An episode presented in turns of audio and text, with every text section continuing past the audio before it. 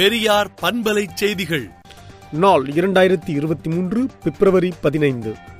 இன்றைய நிலையிலும் நீதித்துறையில் சமூக நீதிக்கு இடமில்லாமல் இருப்பது வருந்தத்தக்கது. போராடி அந்த உரிமையை பெற உறுதியிருப்போம். ஜாதி தீண்டாமை நோயை முற்றிலும் அழிப்போம்.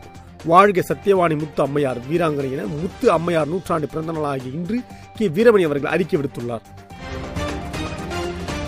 கினியாவில் இருந்து சென்னைக்கு கடத்தி வரப்பட்ட ரூபாய் மூன்று கோடி மதிப்புள்ள ஒன்று புள்ளி ஐந்து கிலோ போதைப் பவுடரை கடத்தி வந்த கினியா நாட்டு இளைஞரை போலீசார் கைது செய்தனர்.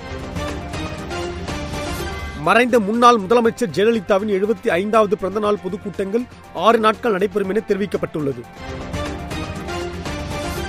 ஈரோடு கிழக்கு தொகுதி இடைத்தேர்தல் முன்னேற்பாடுகள் குறித்து காணொலி காட்சி வாயிலாக அதிகாரிகள் ஆலோசனை நடத்தினர். பிற மாநில தொழிலாளர்களின் உழைப்பை உரிய வகையில் பயன்படுத்துவது குறித்து நிபுணர் குழு அமைத்து ஆய்வு செய்ய வேண்டும் என்று டி டிவி தினகரன் கூறியுள்ளார். கியூட் நுழைவுத் தேர்வுக்கான விண்ணப்பத்தில் பத்தாம் வகுப்பு மதிப்பெண்களை குறிப்பிடுவதிலிருந்து விலக்கு பெற வேண்டும் என்று அன்புமணி ராமதாஸ் கூறியுள்ளார்.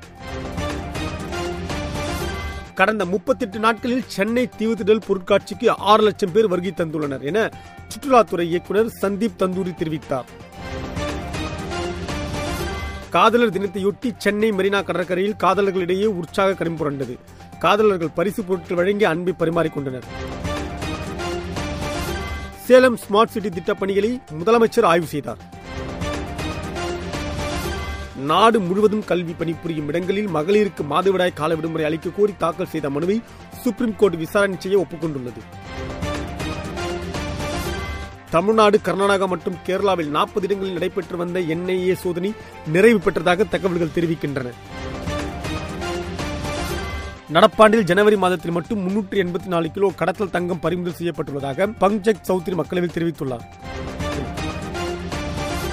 மத்திய பிரதேசத்தில் கிறிஸ்தவ மத வழிபாடு தளத்திற்கு தீ வைத்த சம்பவத்தில் உத்தரப்பிரதேச இளைஞர்கள் கைது செய்யப்பட்டுள்ளனர். நிலநடுக்கத்தால் பாதிக்கப்பட்ட சிரியாவுக்கு நிவாரண உதவிகள் இந்திய ராணுவம் வழங்கியது. நியூசிலாந்தில் கேப்ரியலா சூறாவளியை தொடர்ந்து ரிக்டர் அளவுகோலில் ஆறு புள்ளி ஒன்று அளவிலான சக்தி வாய்ந்த நிலநடுக்கம் ஏற்பட்டுள்ளது.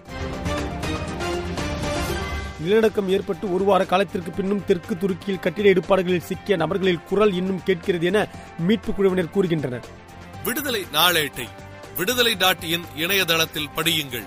பெரியார் பண்பலை செய்திகளை நாள்தோறும் உங்கள் செல்பேசியிலேயே கேட்பதற்கு எட்டு ஒன்று இரண்டு நான்கு ஒன்று ஐந்து இரண்டு இரண்டு இரண்டு இரண்டு என்ற எண்ணுக்கு பெரியார் எஃப்எம் நியூஸ் என்று வாட்ஸ்அப் மூலம் செய்தி அனுப்புங்கள்.